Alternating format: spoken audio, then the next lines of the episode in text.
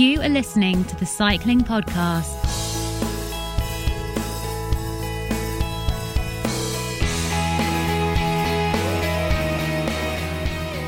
Hello and happy new year to you, our listeners. It is now 2024, a year in which, should life imitate art, and specifically the 1991 blockbuster Highlander 2, a corporation will come up with an ingenious plan to end climate change, namely by building a giant shield to shade the earth from the sun. Well, we thought hell would freeze over before Thibaut Pinot and Richard Plugge charged their glasses of beer, we should add, to celebrate the Earth completing another lap of the sun. But that is indeed what happened in Tignes in the French Alps at the weekend.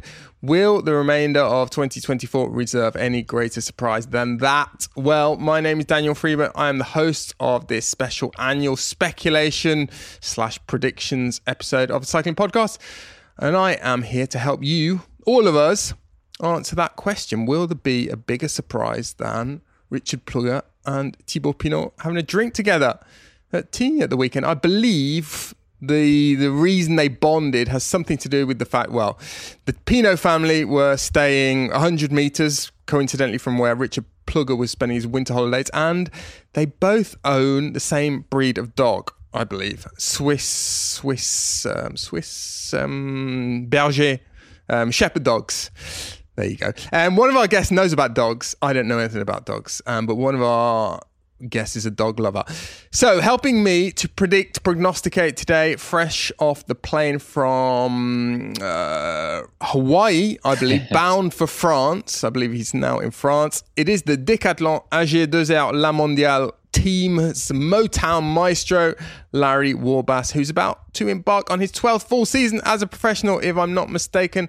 Larry, happy new year to you. Thanks, Daniel. How are you? Yeah, good, good. Uh, yeah, I just got off. Don't sound so excited about it. 28 hour travel day, uh, straight onto the cycling podcast. So, you know, uh, I'm yeah. ready. But no, no, You cool. sound absolutely psyched. Um, Swiss Swiss Shepherd dogs, is that a thing? Could that um, possibly be? Was it like Bernese Mountain Dog right? or something? Or St. Bernard? Yeah, maybe. It's a big white thing. It, it kind of looks like a polar bear. Oh, you sure it's not like a Samoyed or something like that? I think I think they're called Swiss Mountain Dogs. Oh, anyway, anyway, maybe our other guests will know, but, okay. but I'm doubtful. Yeah. Um, also, fresh off a plane, this one from Asturias to Mallorca in the Balearic Islands, I believe.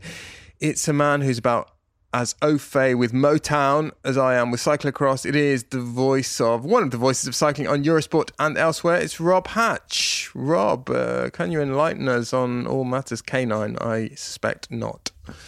Unfortunately, not. I've got half of my family that are, are real dog people, but I don't think they've ever had a, a Swiss Mountain Dog or doesn't sound like a very technical term, does it? A Swiss Mountain Dog. There's got to be um, yeah, a better translation. What, a better. Surely that can be the first audience task of 2024, Daniel. Yes, um, maybe more, maybe some Pinot and Plugge related predictions later on, chaps. But um, give me a, a, brief synopsis of your festive periods, your respective festive periods, because it's been a while um, since we've done a podcast. The last time we convened was for our pre Christmas special, I believe. So, Larry, you've been in Hawaii. What you been doing there? Yeah, so um, I I went pretty much straight from training camp to Hawaii. So I went to the Big Island of Hawaii uh, for a week with my family, and then uh, my sister lives on Maui, so another island of Hawaii. So I went with her for a week uh, and stayed there. So pretty much just been hanging out with the family and training a bunch. So it's a really good place to ride, and yeah, so I was just enjoying the sunshine, getting a lot of miles in, and uh, yeah eating some good uh, fresh ahi tuna. You've just jogged my memory. You did one um, quite remarkable ride, I think, which yeah. was document, documented on social media. Um, tell us where you went and, in particular, how high you climbed. Yeah, so um, like on the Big Island uh, of Hawaii, there's like this very large mountain, um, old volcano called Mauna Kea. And I think it's like the longest, or it's like it's the highest prominence road uh, in the world, probably. I think um, mm. because you go from literally sea level to four thousand two hundred meters. Um, so so yeah, there's not most mountains that are that big. They don't have uh, roads that go to the top. And so this one had a road that goes all the way to the top, and it's kind of like a thing there to like ride the whole the whole thing. And so yeah, I'd been there a bunch, but I'd never actually done it. So this time I was like, okay, I should just do it. And then I was like looking at the Strava, and I was like, oh, I might be able to take this. So um, I just kind of did like my normal training ride a little bit harder and. Uh, I mean, the funny thing was, was like I tried to put on, you know, you can put on Strava segments or whatever, these live mm. segments to tell you if you're ahead or behind. But for some reason, it didn't work uh, when I was leaving, and I did like two laps of the parking lot to try to get it to work. Didn't work, and I was like, oh, whatever. And um, so anyway, when I was getting towards the top, I thought it was totally lost because there's this super long gravel section that's kind of sandy I ended up having to get off and walk for a little bit because it was literally I couldn't. And you're already at like you know three thousand seven hundred meters, and you can't get hmm, traction. Mm, what does what does three thousand seven hundred meters feel like on the lungs in particular? Uh, I mean, the problem is you just can't go that hard because you're just like, yeah. yeah. I mean, you just can't really like if you push hard. So this is the hard thing was like in every switchback of this gravel, you had to really like hit it to just get up and then like you know you would hit a flat section and you would be hardly even pedaling you know um, mm. so anyway i uh, i was like oh i thought it was a lost cause and then when i was like with like a k to go i was like oh wow i'm like within like a couple minutes of this thing one way or the other i don't know i was like i guess i should just accelerate you know and so then i just accelerated but i didn't know i just like did the ride i took some photos at the top and then i went down and when i got to the car um, I uploaded the ride and I saw I got it. I got it like by like ten or fifteen seconds, and it's a five hour. It was a five hour segment, and I got about like I literally I think I passed him. You can see the like live segment thing. It was Phil Gaimon who had it before, and I think I passed him in the last like no joke like two hundred meters, which is kind of funny. Completely, completely blown up your lungs and your whole training schedule in the process. Yeah, uh, yeah. No, no, no. I pretty much just did the normal training okay. ride, so it was okay. Decathlon's okay. first win in their history. Uh, Larry, famously, you've got one of the highest maximum heart rates in the world tour, if not the lowest. Um, how high did the heart rate go on the highest mountain road in, well, we think possibly, certainly Hawaii, anyway? No, no, it's really that's not a joke. Actually, the whole no, no, no, I know, yeah, yeah, yeah. but uh, yeah. Um, no, I mean, I hit 146. The thing was, I actually was doing like an endurance ride, and then so I did mm. push a little bit at the end, but I wasn't going. I wasn't going like my max. So, so yeah. Hmm. So hmm. I didn't didn't go um, too crazy to Rob Hatch, whose maximum heart rate is rather higher than 146, um, based on the evidence that I've seen. And Rob, how was your Christmas? It certainly can't compete with that Hawaiian Christmas. By the way, zone, as, as, I'm, zone one. as I'm giving this answer, Daniel's on Skyscanner looking for flights to the highest road in the world or whatever it is. The mountain obsessive that he is. Um, no, I was pretty much near mountains in both places. I was I was in here in at home in Sóller for a few days over Christmas, and then I went to Asturias to spend a bit of time with family, and just got back today. And I'm uh, I'm I'm back. Uh, I'm back back behind the microphone this week. We've got the European Track Championships coming up, so that'll get going. And then first road races, Challenge Mallorca, just up the road. Excellent. Well, um, things have already been happening on and off the bike in 2024. And, um, well, on that note, we should have a bit of a news roundup. I'm going to try and keep the news roundups a little bit more concise this year. Um, therefore, I'm going to pick five stories and um, we're going to talk a little bit more about what I or we deem to be the most important of those five stories. But um, this week, the five stories I have chosen um, in sort of ascending order of importance. Um, cyclocross first. And There have been a lot of men's races since our last roundup, and they have all been won by Mathieu van der Poel. Rob, am I right? Yes. He hasn't lost this season. 10 out of 10. Um, very quickly, very quickly, your 20 second hot take. Why is he winning everything? Why is every race turning into a cakewalk? Basically, because he's a lot better at riding his bike through the sand and the mud than everybody there else. There you go. That's enough on cyclocross for the week. Um, um, is that it? Is that it? It is. Okay. On the women's side, um, Puck Pieterse was the winner in Zonhoven, where Van der Poel also won at the weekend, while Ceylin del Carmen Alvarado. Is that? Do you say the whole name? Ceylin del Carmen Alvarado. Yeah, born in Dominican Republic, but she's yeah. Dutch raised, so they they, okay, they generally yeah. use Alvarado as the surname. While Ceylin del Carmen Alvarado still leads the overall World Cup standings on the women's side. Um, next on the road, Luke Plapp is still the reigning Australian men's national road race champion, as he has been since 2022, making his road race debut for his new team, Jayco Alula. Plapp took the title for the third consecutive year, third consecutive time, after a very early move with teammate Chris Harper in the women's race, representing the same team, Jayco Alula. Ruby Roseman Gannon was the winner in an 11 up group sprint. Next to Europe, where Primoz Roglic's race program has been unveiled. Now riding for Bora Hansgrohe, of course. Rog will line up in Paris Nice, then Tour of the Basque Country, then the Dauphiné. And that will make 22 days of racing before the Tour de France. In theory, that's four fewer than in 2022 and five more than in 2021. Um, Larry, quickly, only stage races for Roglic before the Tour de France. Can you see the wisdom of that?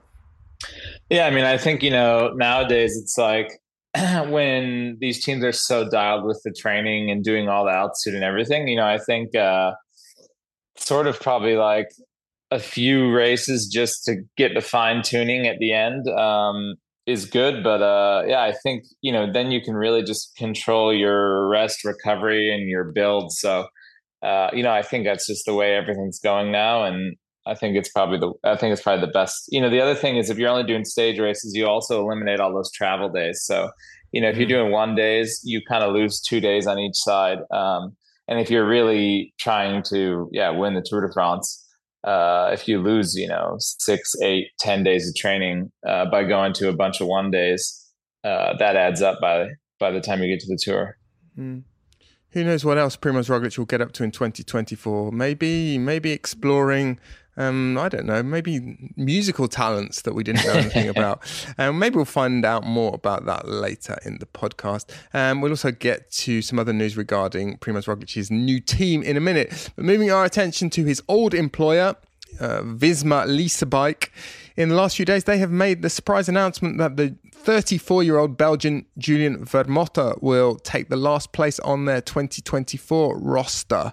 In 2023, Vermote raced Kermesses, or as Google Translate calls them, fairground races, um, for a one man team that he had set up himself. This is a nice story um, and a sort of parable of persistence, resilience, never giving up. Someone who um, most people would have advised to end his career a year ago, but he carried on and has been rewarded now. And um, very useful rider. Finally, back to Bora Hansgrohe to say that last week the team confirmed reports in the Austrian business press to the effect that the energy drink giant Red Bull would will acquire a 51% controlling stake in the team's management company, subject to a review by the relevant antitrust and regulatory bodies. Team is making no further comment at this time, but gentlemen, I heard this on the grapevine three or four months ago that this was going to happen, and I put it to various people on the team, and I got only denials, rebuttals, and I was told that well, the clothing was all made, um, everything was already set in stone, so it was out of the question that anything of this nature would happen. Uh, Red Bull, it's a really interesting move. It's a really interesting development for p- professional cycling. Red Bull, um, I think everyone's familiar with the energy drink itself, but they are an enormous company. Um, their marketing budget for 2022 was around three mil, three billion euros, their marketing budget, um, and that's around 25 30 percent of the annual revenue. Um, sales revenue approximately 10 billion dollars a year. They often, or it's an often quoted stat that every year more than one can of Red Bull is sold to every person on Earth. Well, that's what wow. the sort of numbers shake out as, anyway. And um, well, chaps, well, Larry, first of all, did you know that this was in the pipeline? Um, and are you surprised by it? And what do you think it might mean for the team? Yeah, I mean, I think like you, I heard those sort of like murmurs uh, at the end of the season last year, and then you know when they said that Roglic was going to go there, they talked a little more about it, and so I was like, oh, that'd be cool. But then, yeah, I don't know, we didn't really see anything for quite a while, so I, I honestly just kind of forgotten about it. Um, yeah, should it happen, which it sounds like it's going to, I think that's pretty awesome for the sport. You know, I, I don't know about you, but what I had heard for a long time is that they were like avoiding road cycling. Um, and I don't know, I think they had various reasons for that, but another one being like it's just not really an extreme sport, and you know they're really about extreme sports. Um, yeah, and, and in, individual athletes, they're not really, they haven't really been about team sports. I mean, obviously, there's the example of the Formula One team and the football teams as well. maybe in sailing Austria. too, no? Yeah, but the, the emphasis has generally been on individual athletes. Yeah. And, and as you say, extreme sports. So, so yeah. So anyway, uh, I think it'd be really awesome if they got into cycling, and I think it'd be great for the sport. So, uh, you know, it's a cool company.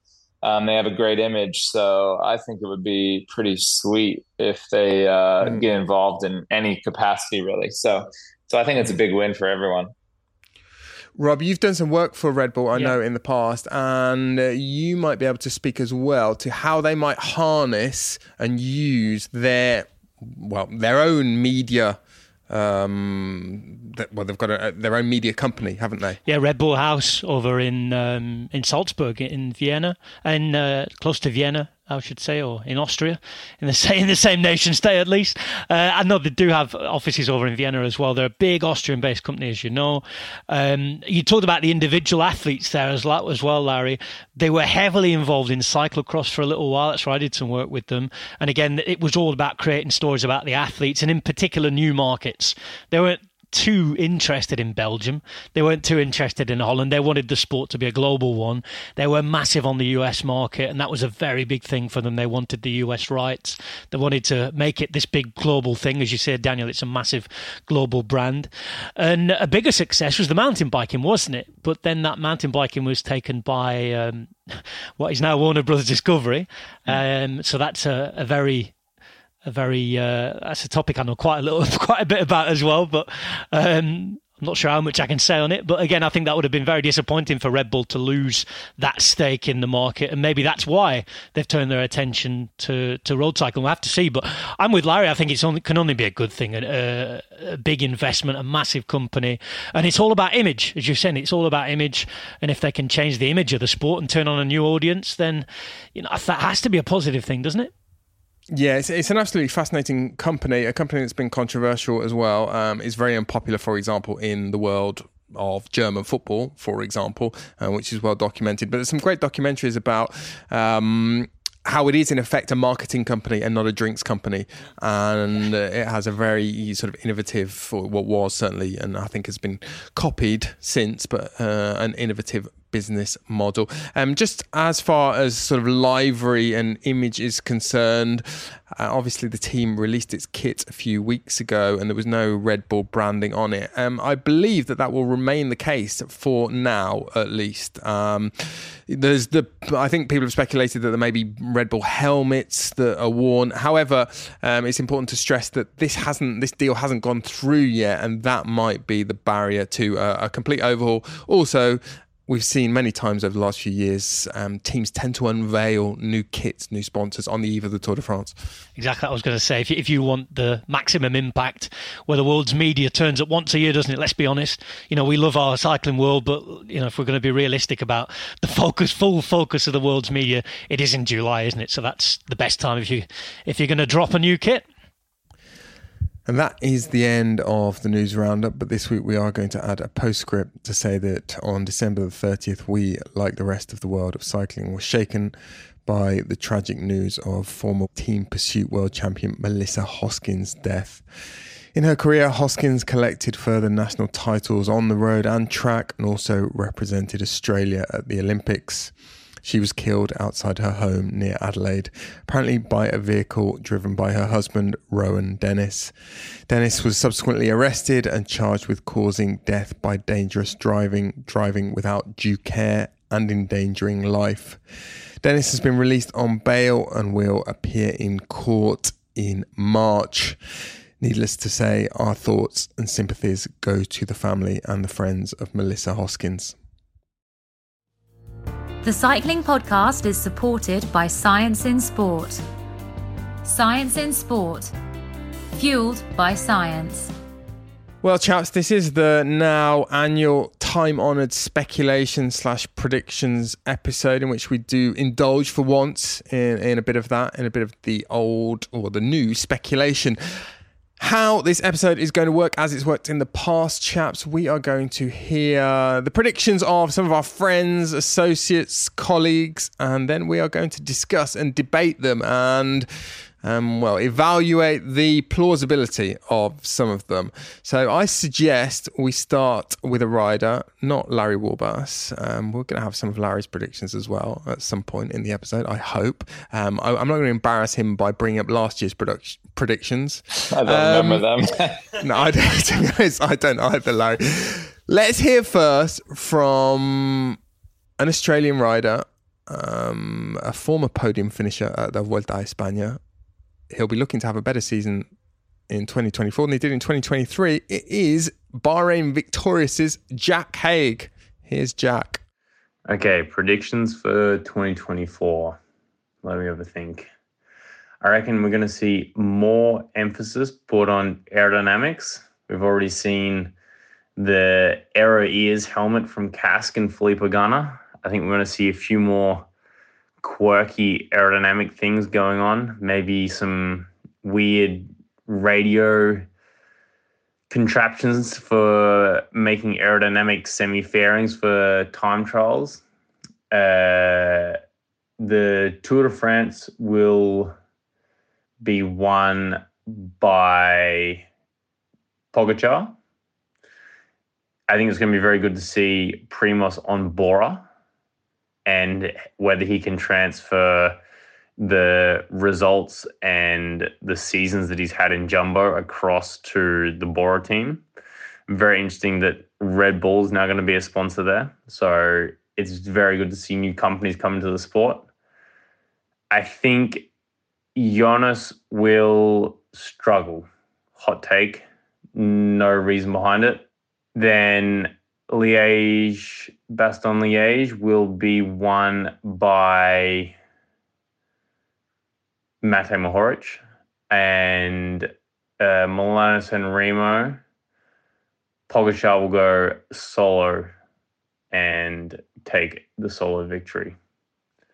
All right, some hot takes there with zero information behind them, but just throwing out there some ideas biggest one random error things like error is.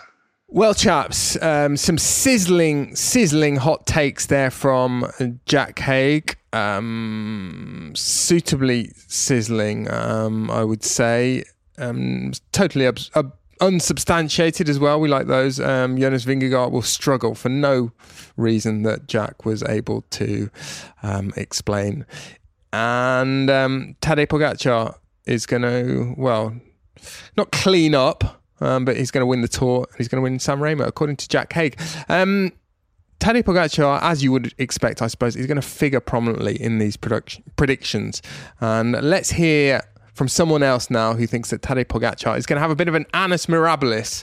Um, this is our friend Magnus Ora, who we've had on the podcast before. He works for TV2 in Norway. Here's Magnus. So here are the big predictions slash hot takes for 2024 coming to you from Norway. Number one, Tadej Pogacar will become only the third rider in history, I think, to win the Giro, the Tour, and the Worlds in the same season. A slightly easier Giro route should help him, and I do think that Jonas Vingegaard, based on well nothing, I guess, just won't win a third Tour in a row, and the Worlds in Zurich is um, obviously perfect for Pogacar. Number two, continuing with the Pog theme, after winning the triple, I do think he'll end up fulfilling a boyhood dream and release a song, probably a rap of some kind, on Spotify, and thus become not only a champion cyclist, but also a famous and renowned artist. His song will likely feature either Primoz Roglic, Matej Mohoric, or maybe Snoop Dogg. Who knows? Anyway, uh, speaking of dogs, I don't think Nairo Quintana will be top dog in 2024, but I do fancy a sensational podium placing in the Giro for Nairo Man Maybe? I think. Anyway, that's my three predictions for 2024. Well, chaps, um, a lot to conjure with there. A lot to conjure with. Um, not least the revelation that Tadej Pogacar, not only will he be in the winners' enclosure in 2024, but he also may be in the studio laying down some beats.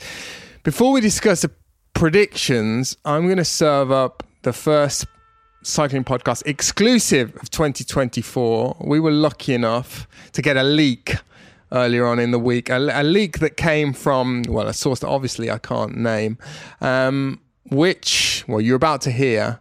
And um, and you're going to hear that Tadej Pogacar has already been in the studio, and he's been there with Snoop Dogg and Snoop Rogg. Snoop, you ready to drop these vocals, man? It's shizzle, my nigga. I'm gone. I'm dead. Good day, huh? We will enjoy it. Like I said, I'm gone. I'm dead. Nigga Jeff Frizzle, your little brizzles off the hizzle. It's shizzle, my nigga. I'm gone. I'm dead. like I, like I, like I, like I said. Good day, huh? We will enjoy it. Good day, huh? We will enjoy it. Okay, chaps. Uh, I think that's the nonsense nearly over for this podcast, and we're going to get onto the serious business. Um, Poggy style, eh?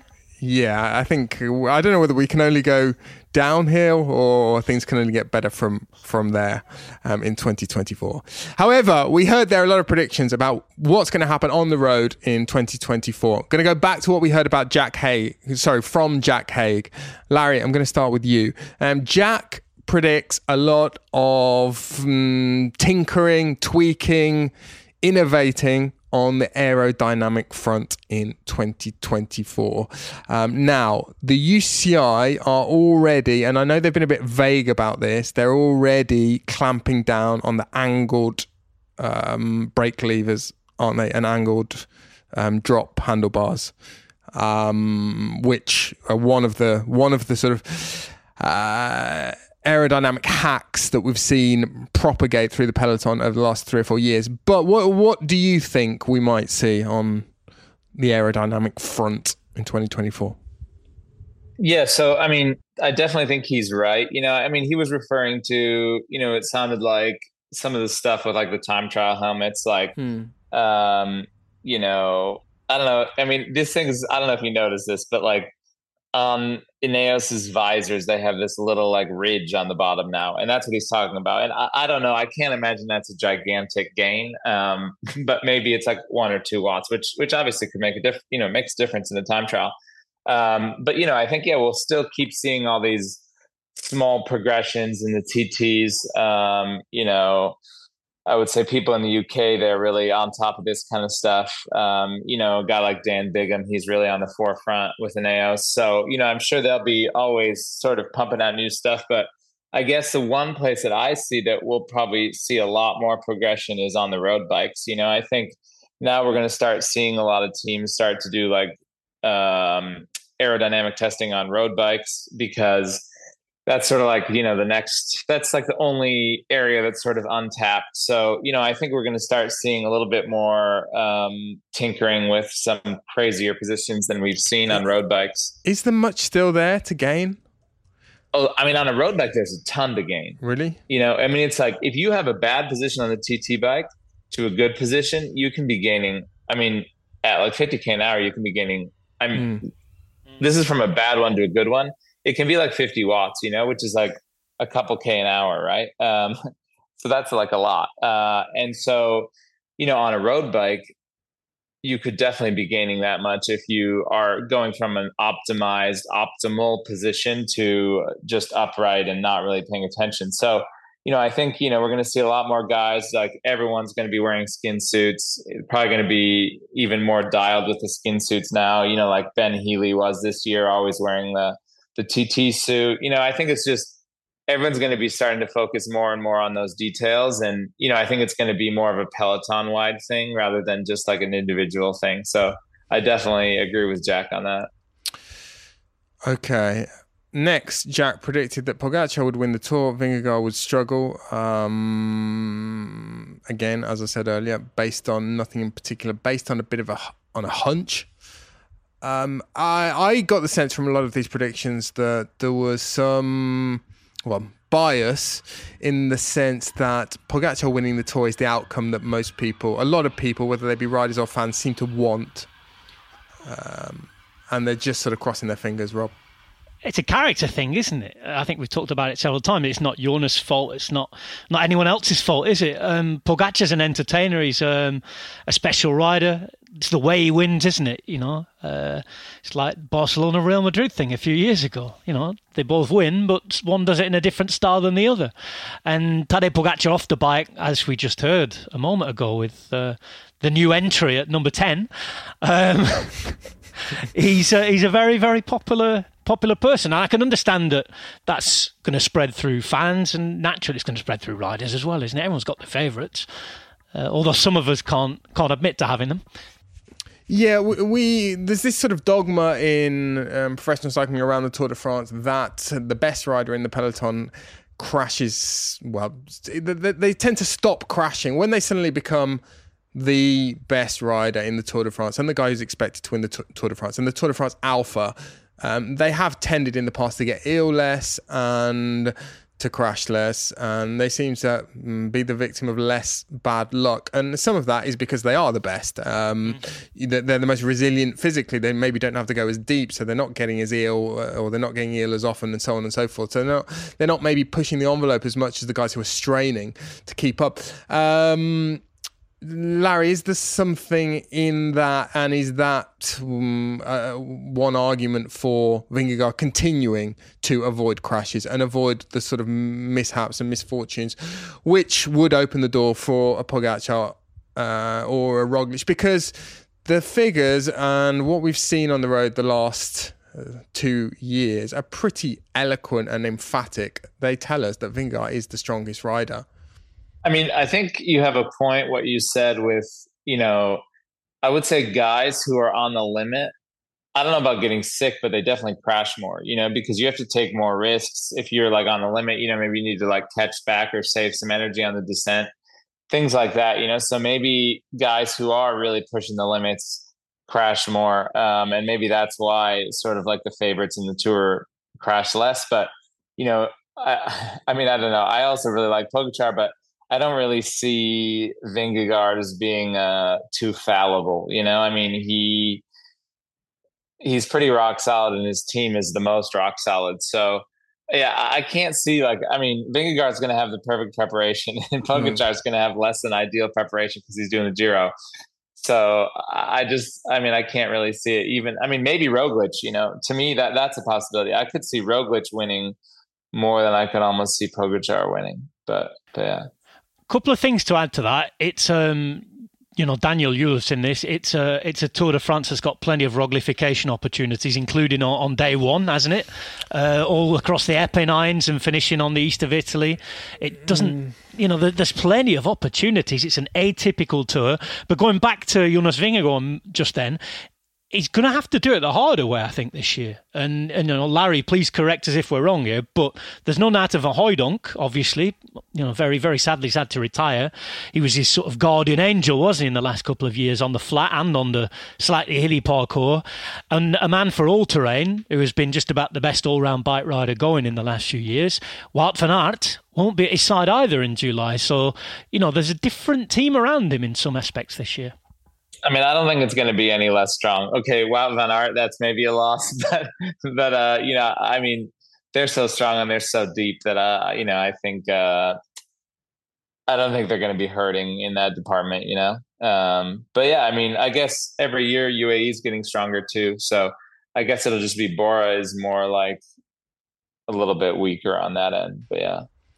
Yeah, and then there is there's always this sense that well dynasties, whether they be sort of team dynasties or individual dynasties, can only um, can only last so long, and they sort of taper to an, an ending for various reasons. Also because you know we've talked a bit over the last few months about the sense that Jumbo Visma are maybe be less popular than they were, and that shouldn't affect things on the road, but it, it can lead to pressures. Um, this is obviously I'm speaking before, referring to the period before Thibaut Pinot became their um, became their public relations czar, uh, and did the best piece of PR that they've had for the last year or so.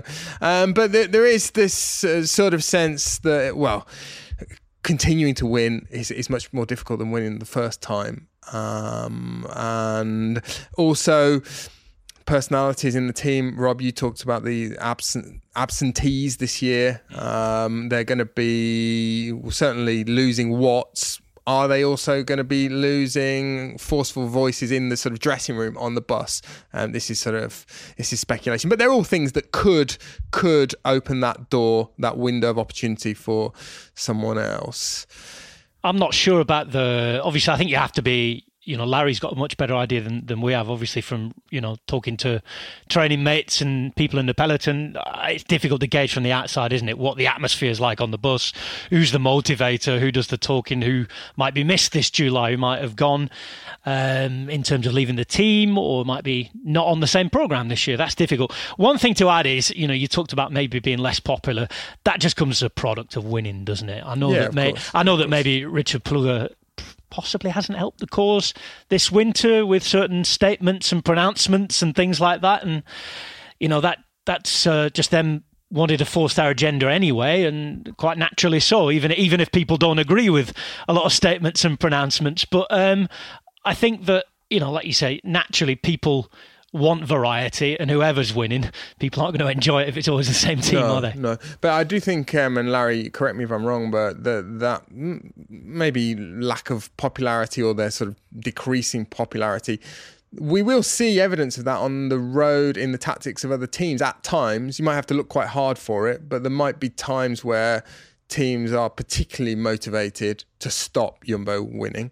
Yeah, I mean, I guess for me, the thing, the, the unpopularity came more in the Vuelta, I think, Yeah. where they were just like unreal dominant, you know? I mean, I think that kind of more just pissed everyone off because everyone was just like, oh, like, what, what do we do now? You know, I mean, like, and, and I don't think that's going to be the case at the Tour de France. Uh, we hope not. Otherwise, like, that'll be kind of sad. But, uh, but yeah, you know, I think that was more of a one-off thing, and I don't, I don't think like people, at least other people in the peloton. I mean, yeah, they're like, damn, you know, Jumbo's Mm. super strong, but like, I don't think anyone's like holding it against them that much. You know what I mean? Like, uh, I think everyone's just going to the race to race and do their best and try to get results. And like, I mean, it is what it is. You know, if if they're smashing it, they're smashing it. Um, but yeah, you know, I would say like it's probably more of a PR problem on the outside. You know, I would say the fans probably would rather see someone else win more than you know. I would say the riders in the race like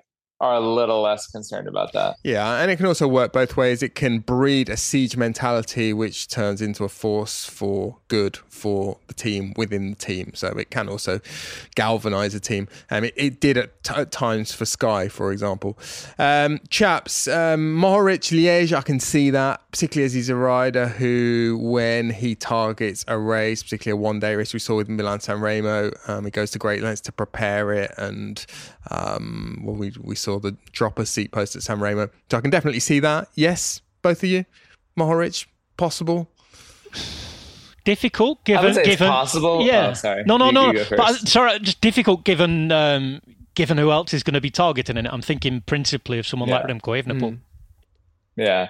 Yeah, I kind of agree with Rob. You know, I mean, I, it's possible, without a doubt, it's possible. But like, um, I think if he comes to, yeah, La Redoute, Roche-aux-Faucons avec, avec with some other guys, uh, you know, I think, uh, I, I don't think he has Do the want, same do you want to timing the whole podcast in. French now, Larry? We'll put out. Yeah, I don't know where that We'll get AI from, to sorry. translate it back into English. I'm petting the dog, and you know, maybe I was sort of speaking to him in French. You know, okay, okay. Um, and Pog at San Remo, I think that's a difficult one. As much as I'd like to see it, um, I, as always with San Remo, it will come down to millimeters. Um, whether it's millimeters at the top of the pog- Poggio or the Poggio, you, you revealed yeah. it already. oh God, um, You've just written my you've just written my commentary line for me for March. Thanks, mate. yeah. Um, uh, he's going to keep trying, and uh, he might get w- one opportunity between now and the end of his career. Um, but I think it's going to be difficult. It's that what's that sort of 500 meters kilometer, isn't it, towards the top Exactly. of the Poggio that is going to decide things. Exactly. Where I'd love to see Poggi win win Sanremo. I think that'd be super cool. it would be cool. But I, I, I do think he'll win the worlds. Yes, that has well. That has also been predicted by Magnus. Yeah, someone pr- predicted that, yeah. the triple crown, um, completed previously only completed by Stephen Roche, Eddie Merckx, um, those two riders. So the Giro d'Italia, Tour de France, and the Worlds in the same season. The Giro, I think there is definitely a consensus that he's going to be the overwhelming favourite for that. Um, the Tour, can he become the first rider since Marco Pantani in 1998 to do the Tour Giro double? And then after that, the World Championships in Zurich. Um, Larry, you probably have looked in greater detail at the route than I have. Um, again, people seem to think that it will suit Pogacar. Um, you're nodding. It's super hard. That's all I know. It's like 4,500 meters of climbing or something, Mm. uh, something like that. So yeah, I think it's just going to be a super hard. You know, it's going to be uh, Lombardia. You know, you know what I mean. It's going to be just like an epic one day mountain stage, pretty much. I think so. And and Slovenia will have the team as well, if you think about it, for that sort That's of parcours true, as well, won't they? And you know, they, I think even in the past when they've ridden together, Roglic and Pogacar have ridden quite well together. They sort of get on, don't they? Even though they're very different characters. And think of that supporting cast. You just mentioned one of them, Daniel Mohoric. There's the likes of Tratnik, and we could go on all day if they if they've got the numbers, which we will do because of the the UCI points and all that sort of stuff. They'll, I think, start out as big favourites, won't they? Final prediction from Magnus was Nairo Man to finish on the Giro podium. Um, can he, can Nairo Man in his comeback year with Movistar finish in the top three of the Giro? And failing that, I don't know, could there be space for him in the Pog Rog Snoop Dogg supergroup? Um, Well, he was on the Masked Singer, wasn't he? well, exactly. yeah, in Colombia. Esta noche, Matthew. Nairo finishing on, yeah. Um, Nairo Man finishing on the podium in the Giro. We still don't know exactly all the riders who are going to be going for GC at the Giro, but uh, I wouldn't rule out. Would you, chaps? No, definitely not. No, I definitely think it's possible. Yeah. Uh, I, I, Okay. do you know what? I'll, I'll give my first. I'm not very good at these predictions, so I'm going to give one very, very quickly here. I actually think that Nairo Quintana, I'm being serious now, will take the most wins of any rider on Movistar this year. Okay. Um, Can't, not I the- can't see another Movistar rider win. I'm not talking necessarily about, you know, I'm not saying he's going to win a, a Giro or anything like that. But in terms of race wins, he'll turn up. I think he'll compete and, and win. Wherever that is, I'm not sure, but I can't see too many mother, Movistar riders unless we see the old Fernando Gaviria suddenly back out of nowhere. Ah, yeah. Gaviria. Remember him. Um, maybe he'll make a comeback in 2024. Um, I, am always unkind about Gaviria. I shouldn't be. Um, chaps, let's have another prediction, shall we? Yes, Daniel. Uh, so my prediction for 2024, in the great world of cycling, is that a Frenchman is going to win the Tour de France. What is my, on what do I base my prediction? Well, it's very simple. As you know, the last time a Frenchman won the Tour de France was in 1985. Um, and I covered my first Tour de France in 1986. And since then, uh, well, no Frenchman won the Tour. Um, so obviously the jinx was my fault. And since I've given up on covering the Tour uh, and I retired from the Tour last year, well, if the, the if there was really a jinx, and why not? Um, well, there's you know there's every uh, probability that a Frenchman is going to win the tour. So you're going to ask me, but who and how? Um, that's a very good question, uh, and it's a hard one. Well, I don't know. I don't know. Um, the, the best place, uh, you know, on paper would be David Gaudu, but I don't believe it for a second uh, that he could win the Tour. Uh, what what I think is we we've seen very logical Tour de France uh, in recent years. It's, it's it's been a long time since we didn't have a major surprise like a you know 15 minute gap in a breakaway or something. I mean, a couple of Tour de France, you know, have have you know seen their their their outcome change dramatically because there was some yeah some silly uh, yeah surprise or upset happening. So why not uh, this year? You know, why not a big surprise uh, in the year when I'm not covering the tour anymore? And uh, if that's so, why not Romain Bardet? I know he's old, but you never know. You know, the kind of uh, swan song for Bardet uh, in a team in which he settled more and more. And uh, yeah, it's about time he does something. So why not? And on the other scale, at the other end of the scale, uh, in, term, in terms of, of age, why not Lenny Martinez? You know, all of a sudden gets in the right breakaway, you know, supported by a strong Groupama team and uh, goes all the way to win the tour. Why not? Who knows? Um, well, let's uh, live in hope, but it was my prediction for 2024. So, uh, Francois Thomazeau, who of course, famously is not doing the Tour de France this year, has now definitely retired, um, unlike Fernando Gaviria and unlike Nairo Quintana. Um, are we sure that Francois has retired? I'm never sure that Francois has retired. I still think that he may make an appearance. Um, he thinks a Frenchman could win the Tour de France. Um, now, um, I struggle to see how this. That's very diplomatic of you, Daniel. How how the jinx could be broken. Um, two th- theories. One, that beer that Richard Plugge had with Thibaut Pinot at the weekend was actually a sort of clandestine meeting, and he was talking Thibaut back out of retirement to come back. Um, replace Jonas Vingegaard as the Visma Lease Bike team leader for the 2024 Tour de France. And the only other thing I could think of is that Jonas Vingegaard spends a lot of time in France and in Annecy in particular. I know I don't know if he's got a house there, but maybe I don't know. Maybe he's been he's working his way towards naturalization as a French citizen between now and July. Because otherwise, Larry, I don't really see any chance of this. However, I do love this idea of the um, sort of Oscar Pereiro sort of winner. We've had a few of them in the history of the tour. A freak breakaway um, that might get 15 minutes or half an hour, and whoever it is that ends up in the yellow jersey will remain in the yellow jersey and will be the benefactor of a huge misjudgment by Jumbo Visma, Vis, um, sorry, Visma Bike, Visma Bike, Lisa Bike. Visma, I don't know why I'm laughing. That'll be me Bike, next week when the race starts. Lisa, Lisa Bike, and United Arab Emirates team. and UAE, sorry. You know what I mean, Larry. Um, of bonjour, as you deserve.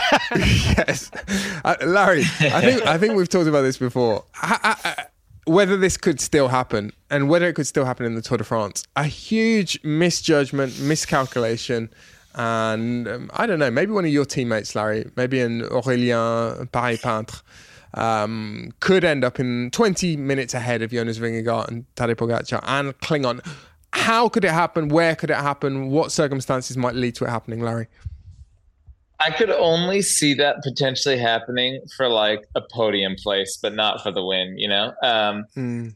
But yeah, you know, I think if it's like the race has been crazy hard and, um, you know, so you have back to back to back super hard days. And then finally, like Jumbo wants to give up the jersey. And then, you know, a few of the teams look at each other, they let it go, and then it just goes and goes and goes. And then they wait way too long and it ends up being a strong break and they, they are able to ride super hard you never know. I mean, it's possible. Uh, there is a small possibility that could happen.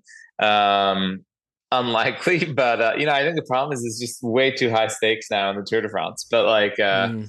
yeah, I mean, it, there's there's a chance it could happen. Um, but yeah, I guess we're about due for it to happen in terms of general statistics. But uh, I, I still don't think there's a huge chance that's going to happen there's a chance in the way that in Dumb and Dumber when um, he's you know leaving the the ski resort and he thinks that there's an opportunity to get with the lady that he takes the suitcase back to.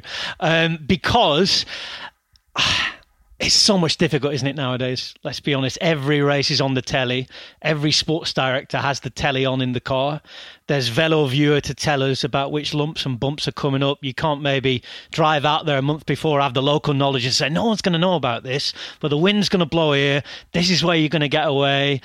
And it's even more difficult for things to happen like, and you know, it only, it didn't go to the end, did it, Daniel? But I'm thinking about the Giro d'Italia on the way to L'Aquila Yeah, Da- it- David Arroyo. But, and, but even then, you know, the, the TV coverage only started up once because I, I remember that was one of the first races I, Mm. I commentated, the second year I was ever at, I think. And we came to air and the damage had already been done. it had happened before the cameras were on. Mm. So it's really difficult. And obviously, last year, you know, with Sep, Sepp Kuss, uh, slightly different circumstances, of course, you know, because he'd been up there in general classification anyway before. So we're not talking about, you know, an Oscar Pereiro. To an or- extent, to an extent, you could say that that was a, a slight miscalculation. Although in reality, that day, and Larry, correct me if I'm wrong. I think Jumbo That was not a miscalculation. Well, yeah, Yumbo Jumbo were pull, Jum, Jumbo were pulling all of the. str- I don't think any other team apart from Jumbo had any say really in what was happening that day, particularly. I think they controlled Yeah, it yeah, we were just we were just victims along the ride. yeah, just roadkill. But and again, and I think I, Yeah. I'd put Sepp Kuss in a slightly different category of rider than you know somebody who would just come out of nowhere and take it like that. yeah. Yeah, I mean, I can remember there have been a couple of times when it's almost happened, Rob. Um, the my first Tour de France in 2001, the famous, infamous stage to Pontarlier, when um, Francois, he- I always get them mixed up. It was Francois Simon, wasn't it? Not Pascal. Francois Simon ended up in the yellow jersey, but the late Andrei Kivilev was underestimated that day and ended up looking for quite a while as though he could pose a serious threat to Lance Armstrong. I think he ended up finishing fourth. And then L'Aquila, the thing those two days had in common was dire, dire weather. Um, the 2006 one with Floyd Landis and Oscar Pereiro, I think that happened because it was the year after Lance Armstrong had bowed, the controversial Lance Armstrong, to give him his full name, um, had bowed out. And there was confusion generally in the peloton about the sort of mm, the balance of well the the kind of power structure. Um, armstrong had left a a vacuum and that led to confusion about who should be pulling when and which teams were dangerous which riders were dangerous. I think that was uh, a big factor there as well as other factors. But um yeah who knows? Who knows? Um probably the the going rate for a tour, tour de france like that is maybe one every quarter or third of a century um, maybe even less frequently than that. So um, don't give up hope yet, Francois. Your jinx, which may become one of the most famous jinxes in professional cycling, if this does come to pass, come to bear, um, it might be, it might sort of surpass the cu- the curse of the rainbow jersey, the curse of Francois Thomazeau, if a Frenchman wins the Tour de France. Um, it may, it may happen. Um, last prediction of this part, we're going to go to Australia and our good mate Mitch Docker. My predictions for this season are that Cavendish won't get the elusive record. One more year, it's still just going to get out of his reach, unfortunately for him.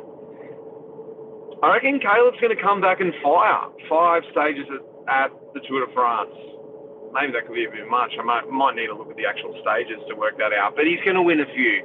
Feel like being back home at Green Edge will make him get back to his old winning form. So, chaps, something for the sprinters here, um, or about the sprinters. No record 35th um, Tour de France stage win for Mike Cavendish. Of course, he already has the record, but um, ex aequo with um, Eddie Merckx, jointly with Eddie, Eddie Merckx.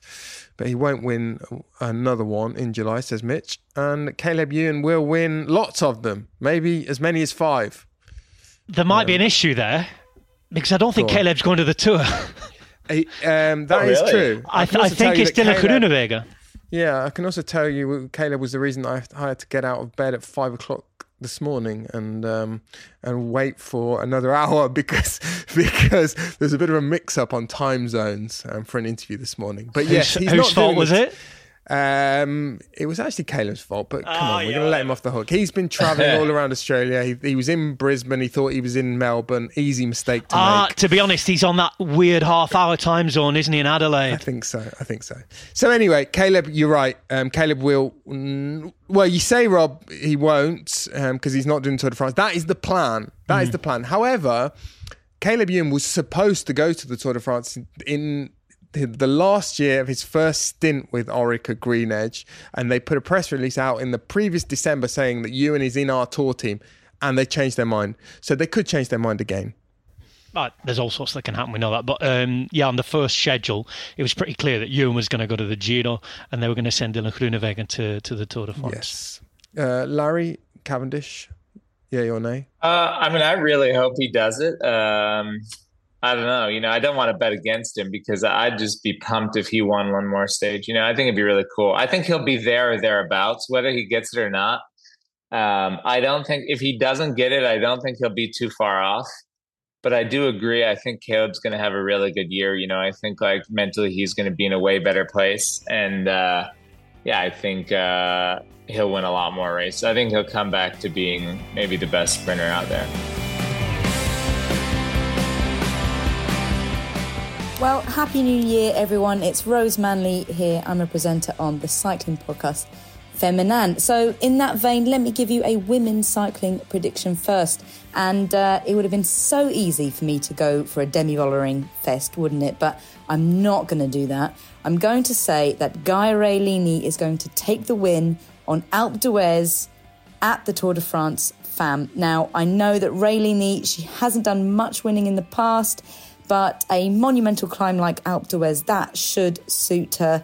And of course, Lidl-Trek, her team, will have Ellen van Dijk back in the fold.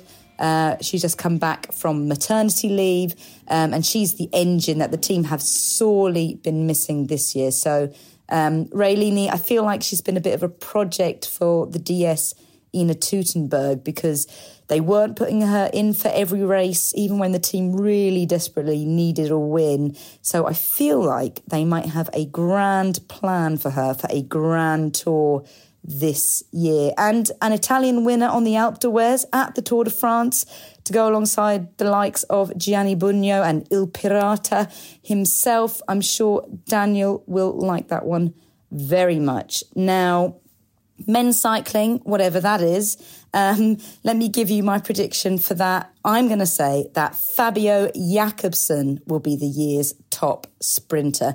I know you're thinking, but what about Jasper Philipsen, Groenewegen, Ewan? What about our precious Cav? No, no, no, no, no. Jakobsen is going to be the man at the top. He's beaten Philipsen many times in the past we know his numbers are phenomenal. So it kind of comes down to the team he's on, the opportunities that he has. He spent so many years at Quickstep and they were like a family to him there. But I think he had a little bit of the middle child syndrome. You know, he was kind of a little bit overlooked there, particularly in the last few years.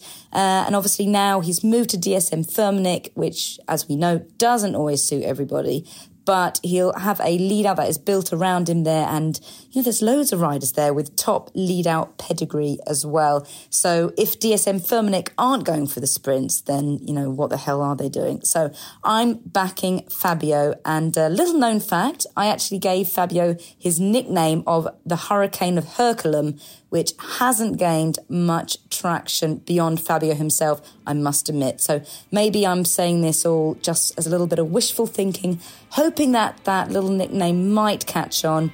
A few wins wouldn't go amiss in that regard. Um, so don't let me down, Hurricane. Well, chaps, that of course was Rose Rose Manley, the host of the cycling podcast Femina. And well, I asked Rose to give us uh, both a women's cycling and a men's cycling prediction. She gave us a couple there. Um, the, the the what was it? The Hurricane of Hercule. Um, Hurricane. Hercus something. Yes, excellent nickname. Um, I, I can't remember exactly where Fabio Jakobsen is from. Um, however, um, that sort of contradicts well our previous prediction about or or your previous prediction, Larry, about um, Caleb Ewan. Maybe there can be there can be more than one top dog in the sprinting world in 2024. Um, uh, it's interesting. Well, we're, going to hear actually. I might as well preview it now. Um, next week's episode of the Cycling Podcast will be a very in-depth interview with um, Caleb Ewan that I did manage to do this morning, in spite of the confusion about time zones, and we talked quite a bit about the fickle nature of sprinting and how their existence and how they are perceived is very much beholden to at the mercy of the opposition. And it only takes uh, one sprinter, a new kid on the block, to completely change people's perception of whether someone's uh, doing well or not doing well. Um, you know, if you're finishing second in every sprint, all of a sudden you are a nearly man and a disappointment. And to be honest, the same applies, and we've said this often um, to GC riders as well. And you could say that applies, has applied a little bit to Pogacar over the last couple of years. Um, chaps, we're going to have a couple more racing related um, predictions now. I said on social media that we would read out the most intriguing listener prediction or predictions because I've actually chosen two. Um, one was from a gentleman who on Twitter at least calls himself Christopher A. Um, that's Christopher with double F. The yellow jersey will change hands in Nice. Um, so that is in the last stage of the Tour de France, of course. Um, an unusual last stage of the Tour de France this year, time trial in Nice. Larry, you know the course very well. Um, Christopher also thinks it's going to be the year of the Marc Hirschi resurrection. I'm not sure Marc Hirschi needs to be resurrected. I think he's already been riding pretty well, particularly at the end of last year. He was in um, superlative form. Um, yellow jersey changing hands in Nice. It could happen. The reverse Could rog? Definitely happen. The reverse rog. Yes. Yes. Oh, that'd be crazy. Yeah. I mean, it could very much happen. It's a really, really hard time trial. Like, it's a messed up hard time trial. So, And all the riders will know it probably better than any other time trial in a final stage they've ever raced before. that's for sure. Yeah. Another or a final listener prediction I'm going to read out from Gilbert Miller, who predicts that Egan Bernal will finish on the podium of the Tour de France, completing his comeback um, to full health and full form after his terrible accident. How many years ago is it now? A couple of years ago. Um, he says that Francois will come back and do three days of the Tour de France in the car. I wouldn't rule that out. And most importantly, Larry Warbasse will get his breakaway win. Uh, Gilbert doesn't specify where uh, that breakaway win is going to be. Hopefully, it's not going to be in a fairground race, Larry. yeah, yeah, hopefully not. it's going to be in a proper race. Um, Larry, um, is winning? I mean, obviously, winning is always a goal, an objective.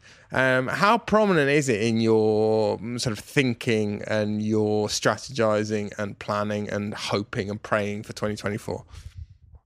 Actually, yeah, that's definitely uh, one of my goals is to win a non-fairground race this year. Uh, so- Larry, even if you do win a fairground race, we'll be there. We'll be there with the with the Okay. confetti cannons.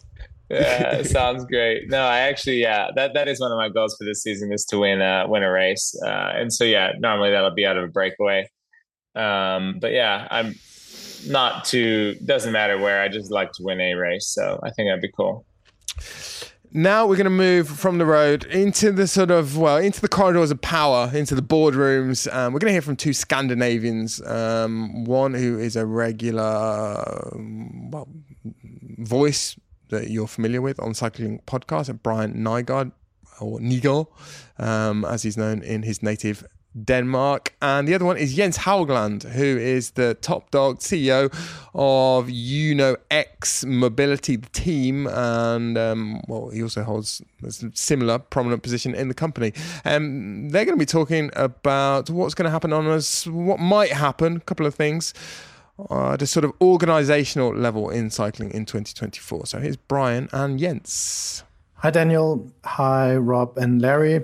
First of all, Happy New Year also to all of our wonderful listeners on the Cycling Podcast. So, my prediction for this season for 2024 is that we're going to hear a lot more about the One Cycling uh, project, the sort of the Champions League idea that's been discussed and has been talked about, especially in the media, uh, around cycling for, for quite a while. Um, the driving forces behind this, uh, from what I can understand, is a, is a group of teams, and in collaboration with the Saudi Arabia Public Investment Fund, the PIF, uh, there is an ambition to create a separate series of races, um, um, potentially new initiatives or races that are already in the existing calendar in a separate context of a league. Um, so Richard Plugge has been sort of maybe involuntarily the spokesperson about this. Said uh, at the end of last year that it's been sort of put to a, a pause and nothing much is happening uh, around it at the moment. I think that's gonna change significantly uh, in this season. I think the the PIF, the Saudi Arabia Public uh, Investment Fund, they're not done trying to take ownership of certain parts of cycling as they've done with other professional sports, there is a huge amount of money uh, ready for them to take ownership or to collaborate with the biggest stakeholders. And my prediction is that we're going to hear a lot more about this, and there's going to be a lot more debate about this in this new season. Yeah, 2024 won't be easy to predict, but I think uh, the discussions concerning uh, business uh, models and structures within professional cycling will continue. Uh, I hope for and expect it to be a discussion guided and, and led by, by the UCI as a governing body. And, uh, and hopefully it will be a discussion and, and development towards uh, sporting merit counting, uh, supported by uh, a strong and uh, long-term business model for for both organizers and teams, and of course the UCI.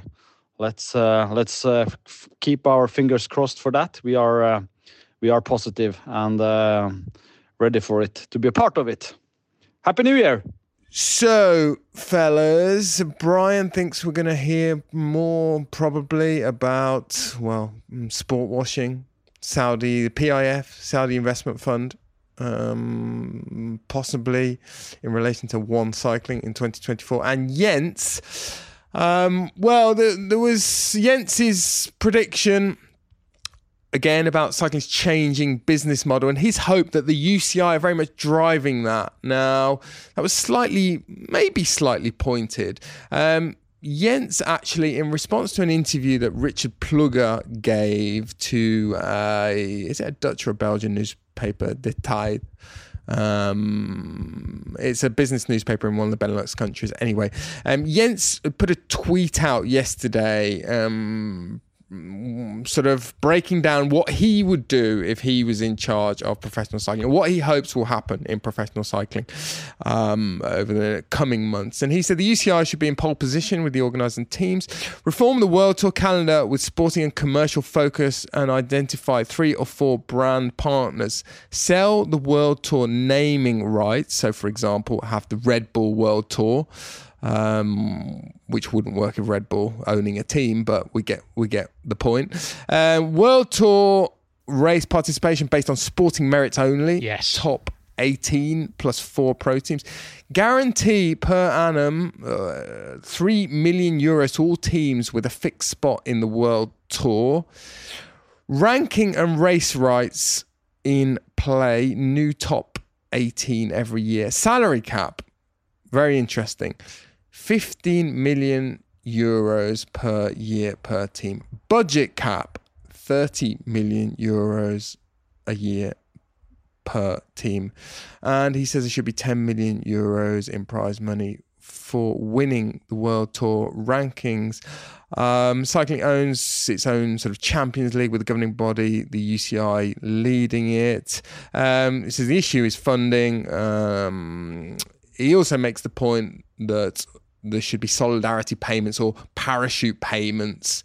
Um, if you drop out of the world tour, then effectively you shouldn't be your sort of financial supply line shouldn't be cut off completely, and there should be a bit of a, a parachute payment to help you get back into the world tour. Um, chaps, how do we unpack all of that? Saudi money, um, PIF, one cycling. Jens Haugland's very interesting proposals there who wants to go first?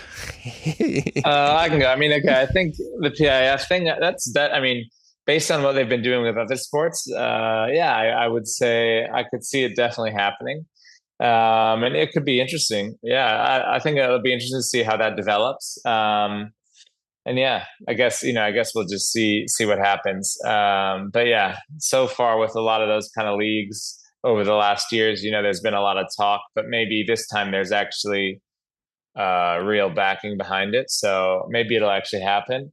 And then as for uh, all those other ideas, I think they're awesome ideas, but I don't see those happening as much because that would entail a lot of other people uh, sort of getting involved yeah. and uh, motivated to do these things and, and and I don't know if they those people are exactly that motivated to make those things happen. Yeah, one thing Richard Plugge said in his interview at the weekend was that he, in his opinion, ASO are very interested and they I think I don't know whether he said they're concerned. I think there is this feeling in professional sports at the moment that younger people have shorter and shorter attention spans and the current product is not really being tailored for um, younger generations, and they they if they're not already losing interest, then they might start to lose interest.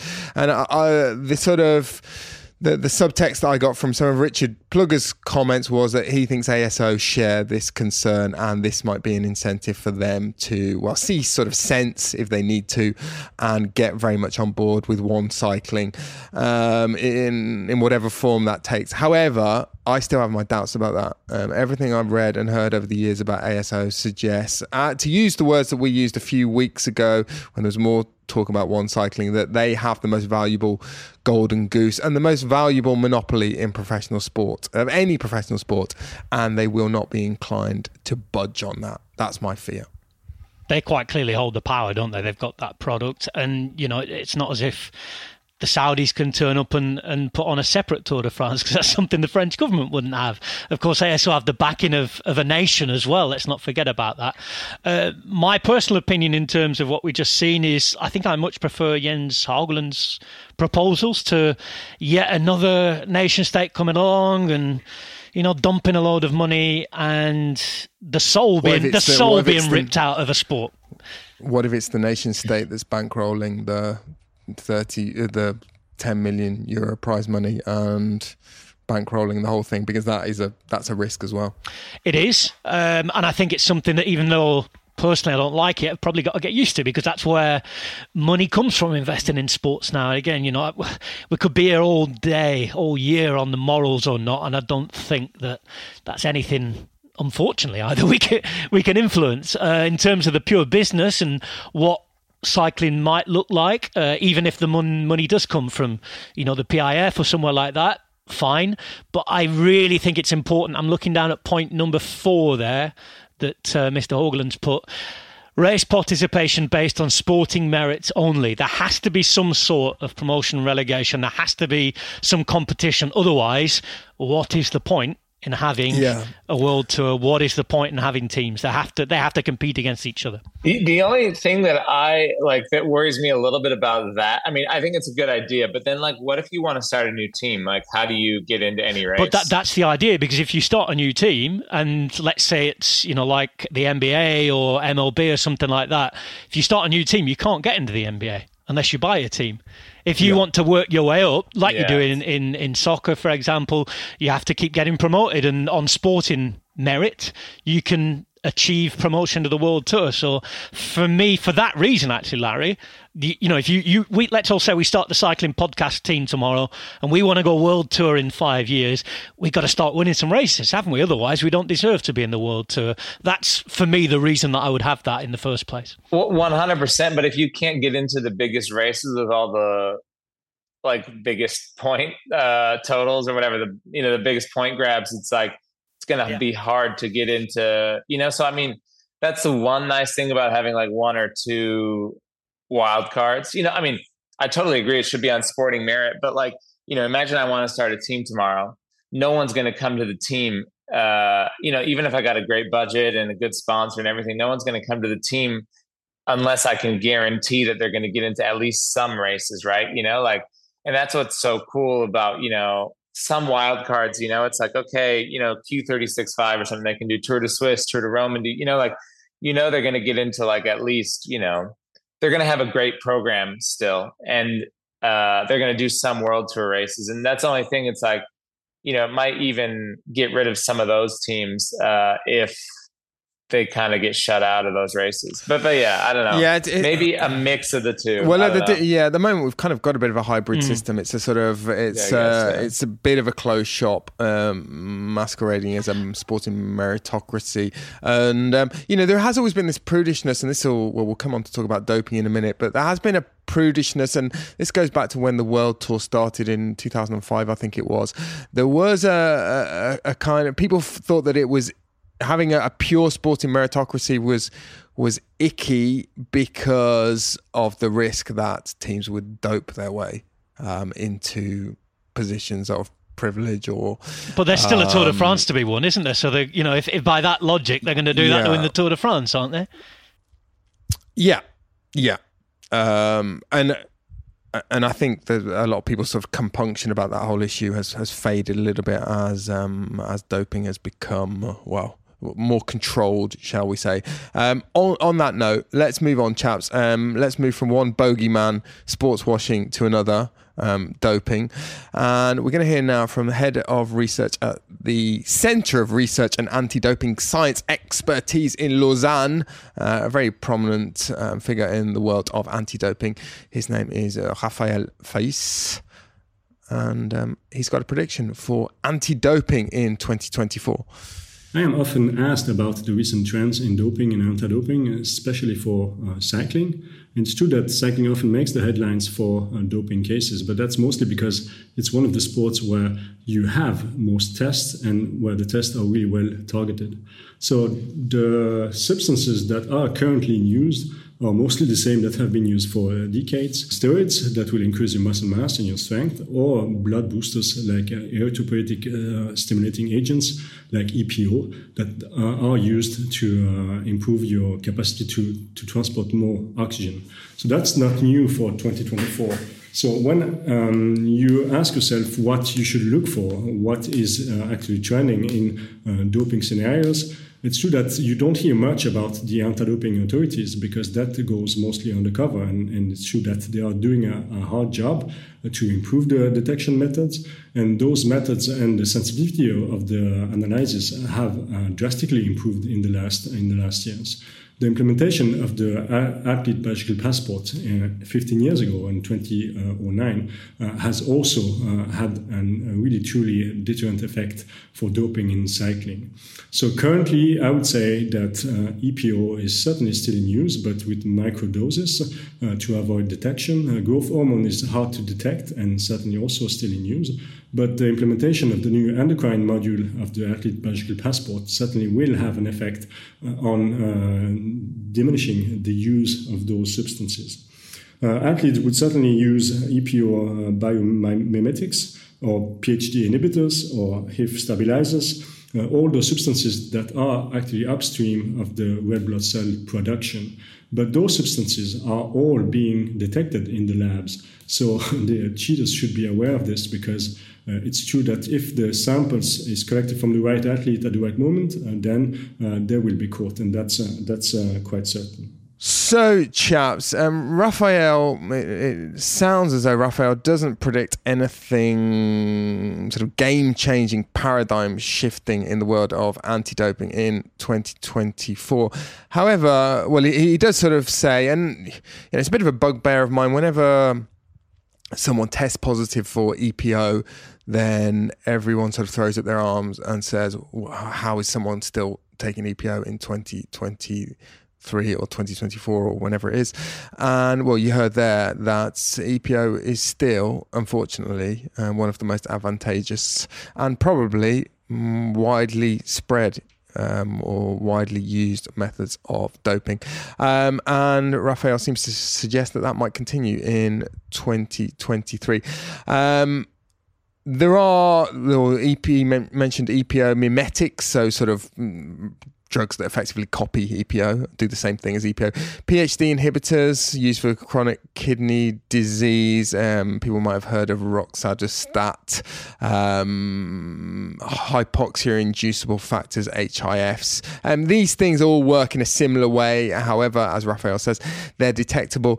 Um, one interesting development, um, Larry, and I don't know how much you know about this. The the addition of the endocrine module to the I heard it when he said that, and I have no clue what that is. Okay, so as of the 22nd of August 2023, so last year, a few months ago, um, by basically hormone profiling, um, which can now be done um, with the biological passport, mm, testing agencies can detect or should be able to track, should be able to see if people are using HGH, um, IGF-1, and similar. Now, we saw in the past with the um, uh, with blood profiling, longitudinal testing, and the biological passport. It takes a while. It takes a few years to build a profile, and there weren't many cases early on with the biological passport for that reason. However, in theory, by seeing variations in people's hormone markers now, um, HGH use and IGF-1 use and and I think some other substances as well as well will show up. Um, those substances, HGH of course is already tested for, but this is a, another another sort of weapon in the war on doping for anti-doping um, agencies. And it was also interesting to hear Raphael there talk about the the the way in which the biological passport has been a big deterrent um, and I think there's always a, a, a, huge range of opinions about how much doping is happening in professional sport at any one time.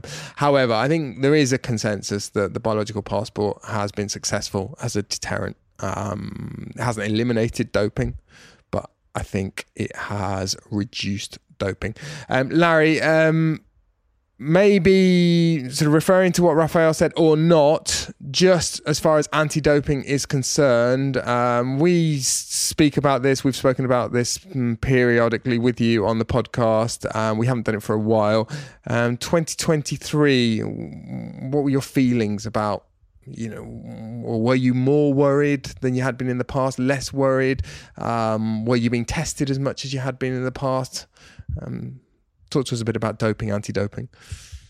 Yeah, I mean, I would say it was probably about yeah, same as normal. Mm-hmm. um, I wouldn't have noticed a huge difference. You know, I, I wouldn't say uh, you know I'm never really too concerned. I don't really think about that too much. You know, um, I think we're pretty fortunate that we're racing in a different era than they did, uh, you know, back in the day. And you know, I'm sure there's obviously there's always going to be people who cheat, uh, but I I think that's way more the exception to the rule now than you know the rule. So um, we're really fortunate that that is the case, or at least I believe it is. And uh, and yeah, I mean, you know, there's always going to be, it's always going to exist, but I, I, don't think, you know, it's very prevalent uh, at the moment. And just if people are doing it, doesn't necessarily mean it's the best people that are doing it. it can be anyone, you know.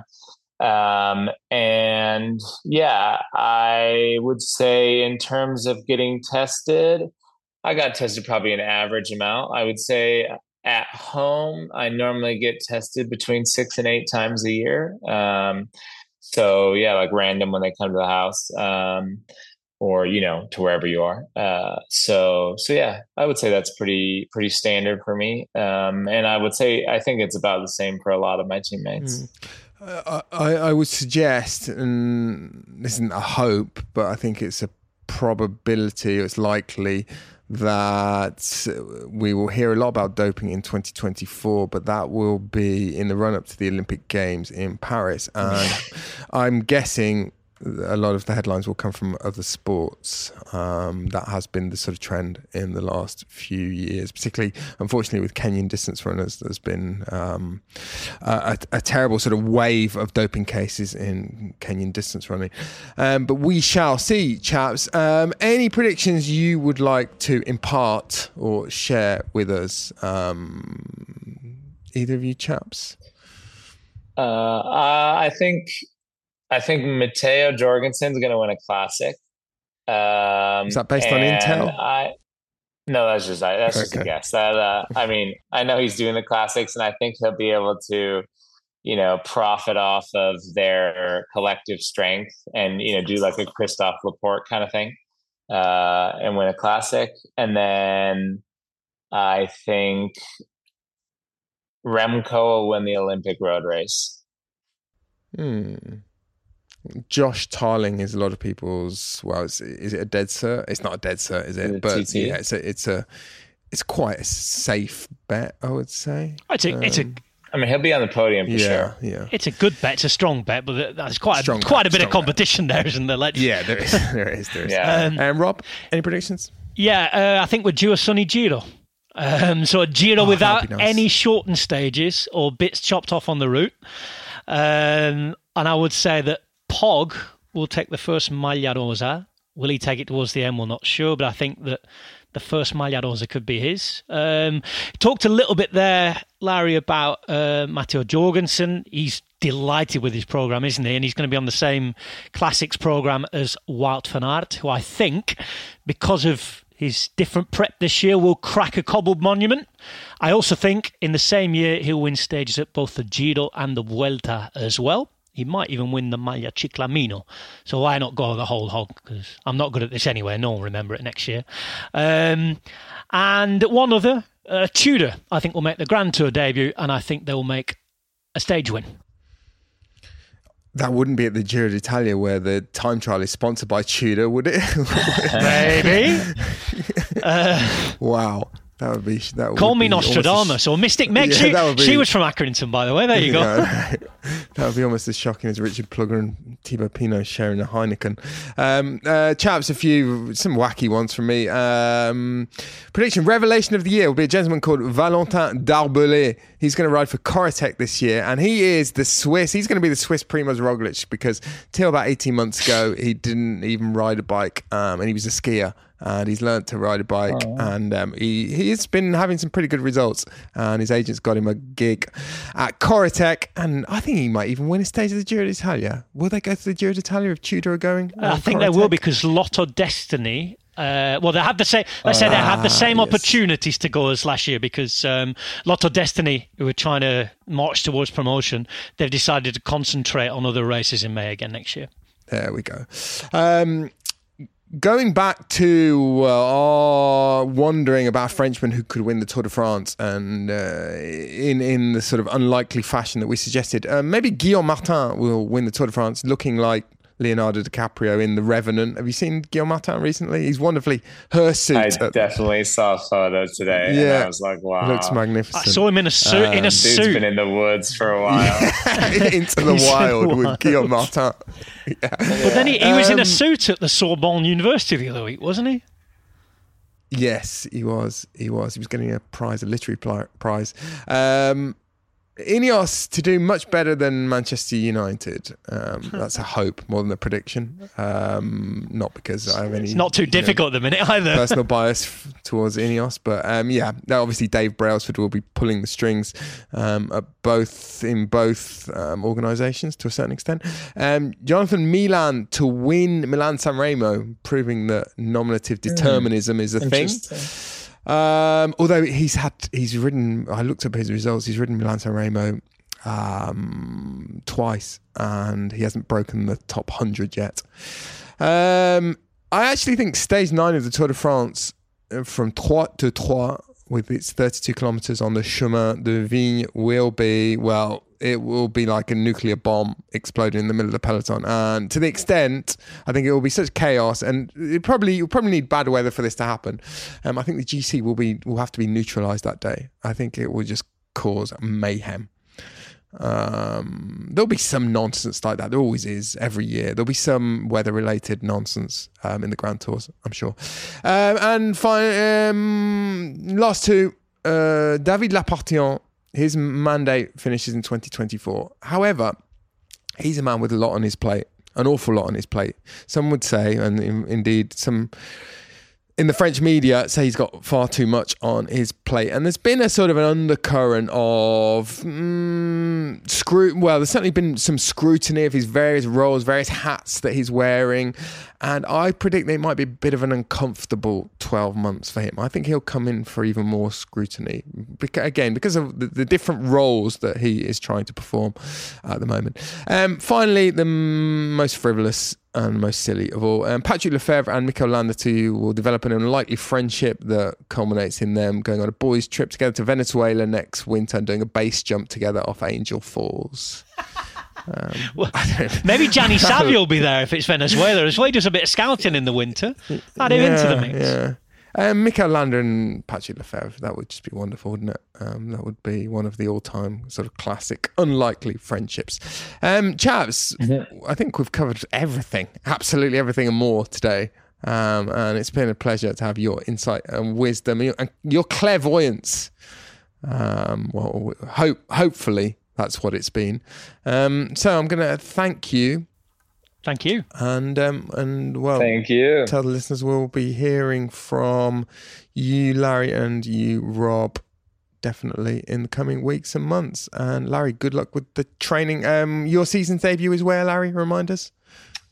Uh, Tour de Provence. So Oh, I've got a little bit of time, Oh, but I lovely. head to training camp tomorrow. So, so yeah, quick turnaround. Lovely. You're on the Bon Vivants program uh, in Provence. Yeah, You're yeah, probably going to, I don't know, Gran Camino in Galicia next. You're going to No, all the no, we beautiful don't do sort of. that. No, no. Oh, okay. okay. Um, but I think I will do Tour de uh, uh, Almere team. So that's Oh, cool. wonderful, wonderful. I'm very, Home, very scenic. home race. Lovely stuff, chaps. Thank you very much. And, um, well, Happy New Year again. Ciao, ciao. Ciao. Have a good one. The Cycling Podcast was created in 2013 by Richard Moore, Daniel Friebe, and Lionel Birnie.